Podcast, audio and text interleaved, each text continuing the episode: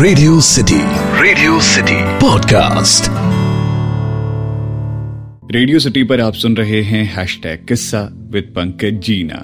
आज के किस्से का हैशटैग है बी इन टच ये कहानी है उस दौर की जब कॉलेज में दो कंपनियाँ आकर चली गई थी और मेरा प्लेसमेंट अभी तक नहीं हुआ था। हौसला बढ़ाने के लिए घर पर माँ थी और महीने में एक बार फ़ोन करके पैसे हैं कि नहीं, पूछने वाले पापा। पर मैं उन्हें अपनी मनोदशा बताना नहीं चाहता था। हाँ एक और थी मेरे पास, जो सब जानती थी। जो हिस्सा रही है इस सफ़र का 2008 से लेकर 2012 तक। कहानी अब 2009 में है, जब इंजीनियरिंग कॉलेज में एक साल पूरा हो चुका था और तमाम रैगिंग और शुरुआती इंट्रैक्शंस के साथ किसी से भी मैं ज़्यादा घुल मिल नहीं पाया था। वो थी मेरे आसपास ही। कई बार बुक बैंक में नज़रें मिली कई बार एक ही टेबल पर आमने सामने पढ़े। कैंटीन में एक ही ग्रुप में खड़े होकर कॉफ़ी पी थी पर मैं सिर्फ़ उसका नाम ही जान पाया था और यह भी श्योर नहीं था कि वो भी मुझे जानती है या नहीं। मुझे याद है, मेरी और उसकी बॉन्डिंग पहली बार एनुअल कॉलेज फेस्ट में हुई थी, जब हम दोनों ही नीली जीन्स और ग्रे टी शर्ट में कॉलेज आए थे और कॉलेज रॉक बैंड के परफॉर्म करने पर भीड़ से पीछे की तरफ़ खड़े थे। बाकी लोगों को सर हिलाते और नाचते हुए देख रहे थे। मन था हमारा भीड़ में शामिल होने का, मगर एक झिझक थी, इसीलिए हर बीट पर दोनों के दाहिने पैर टैप कर रहे थे। तब तुमसे पहली बार बात हुई थी। मैंने सीधे तुम्हारा नाम लेकर बात करना शुरू कर दिया और उन लोगों पे जोक मारा था जो नाच रहे थे हेड बैंगिंग करते हुए। तुम तुम खिलखिला के हंस पड़ी थी। फिर तुमने मुझसे पूछा था, मैं रेगुलरली बुक बैंक क्यों नहीं आता हूँ? और मैंने जवाब दिया, बस यूँ ही। तुम फिर से मुस्कुराई थी।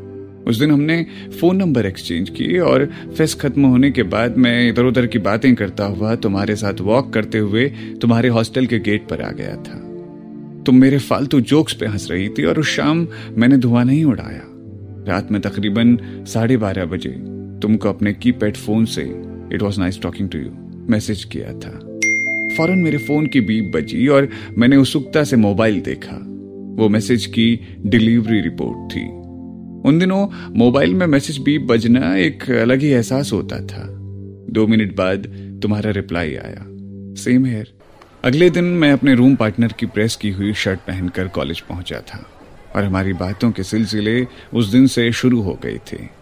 कैंटीन से लेकर कॉफ़ी तक और लैब से लेकर बुक बैंक तक हम साथ में ही रहते और कॉलेज से लौटने के बाद मोबाइल पर मैसेज मुझे याद है, तुम कैसे पढ़ते वक्त अपनी उंगलियों में पेन घुमाया करती और न्यूमेरिकल सॉल्व करते वक्त कैसे अपने बालों के लट को कान के पीछे ले जाया करती। तुम कुछ पूछ ना लो, इस डर से मैं पहले से ही पढ़ के आया करता और बुक बैंक में नज़रें बचाकर बस तुम्हें देखता रहता।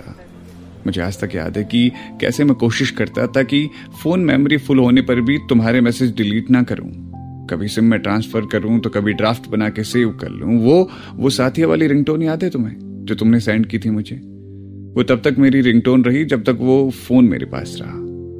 नहीं भूल सकता वो शाम, जब हम पहली बार फ़िल्म देखने गए थे।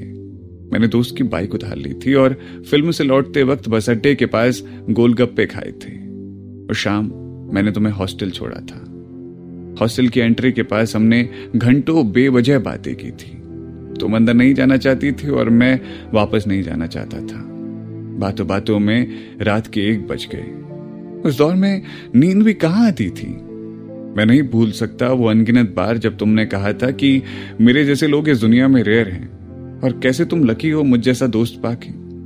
अगले तीन साल हम साथ में थे। कई बार लड़े पर हर बार या तो तुमने या मैंने एक हफ़्ते की खामोशी के बाद बात करने की शुरुआत कर ली। आखिरी सेमेस्टर से पहले तक सब कुछ ठीक था। तुम कैट की तैयारी करती रही और मैं कैंपस प्लेसमेंट की। याद है, जब कंपनी आने का नोटिफिकेशन हम दोनों ने एक साथ ही कॉलेज के नोटिस बोर्ड में देखा था और कंपनी क्राइटेरिया में थ्रू आउट फ़र्स्ट क्लास मांगा था तो मैं उदास हो गया था ये देखकर। मगर तुम्हारी आँखों में चमक थी। तुमने कहा, चलो अच्छा है यार कंपटीशन कम हो जाएगा। पर तुम मेरी आँखें नहीं पढ़ पाई थी। खैर मैंने कभी बताया भी नहीं कि कैसे बारहवीं के पेपरों में मेरा अपेंडिक्स का ऑपरेशन हुआ था और मैं कंपटीशन से बिना फेल हुए ही बाहर हो गया। जिस दिन इंटरव्यू हुए, मैं कॉलेज ही नहीं आया। तो मैं बेस्ट ऑफ़ लक का मैसेज किया और बैठा रहा हॉस्टल के कमरे में। शाम को तुम्हारा मैसेज आया। सिलेक्टेड मैंने कांग्रेस से रिप्लाई किया और तुमने नाम गिनाए कि किस किस का सिलेक्शन हुआ है। दो दिन बाद तुम्हारे साथ सेलेक्ट हुए लोगों की पार्टी की खबर भी ऐसे ही उड़ते उड़ते मिली। अगली कंपनी आई, उसमें भी वही क्राइटेरिया था। मैं अब निराश हो गया था और तुम्हारे भी दोस्त बदल चुके थे। अब तुम्हारे पास एक नया ग्रुप था, वो लोग जो एक साथ उस कंपनी में प्लेस हुए थे। और मेरे आसपास, मेरी तरह हारे हुए लोग जो एजुकेशन लोन के तले दबे थे या अपने परिवार के सपनों तले। आखिरी सेमेस्टर था। इस बार तुम्हारे बुक बैंक के साथी भी बदल गए थे और मैंने भी बुक बैंक आना बंद कर दिया था। अब मैसेज टोन भी कम ही बजती थी और साथिया वाली रिंगटोन मैंने सिर्फ़ तुम्हारे नंबर पर ही असाइन कर दी थी। एक ऑकवर्ड सी खामोशी आ चुकी थी हम दोनों के बीच। मैं कई बार तुम्हें फ़ोन करके रोना चाहता था। अपनी असफलता की कहानियाँ सुनाना चाहता था। मगर कई बार नंबर डालकर रिंग जाने से पहले ही मैंने काट दिया। वो अंधेरे के दिन थे। फाइनल एग्ज़ाम वाले दिन हम लगभग एक अजनबी की तरह मिले। तुमने पिछले तीन साल याद किया और मुझे बताया कि कैसे I have been the best person you have ever meet हमने एक बार फिर से कॉफ़ी साथ में पी, जो संभवतः हमारी आखिरी कॉफ़ी थी। मैं उस शाम ज़्यादातर खामोश ही रहा। जब कॉफ़ी खत्म हुई तो मैंने पूछा, चलो, हॉस्टल छोड़ देता हूँ। तुमने मुस्कुरा कर कहा, नहीं, अभी किसी के साथ मूवी का प्लान है।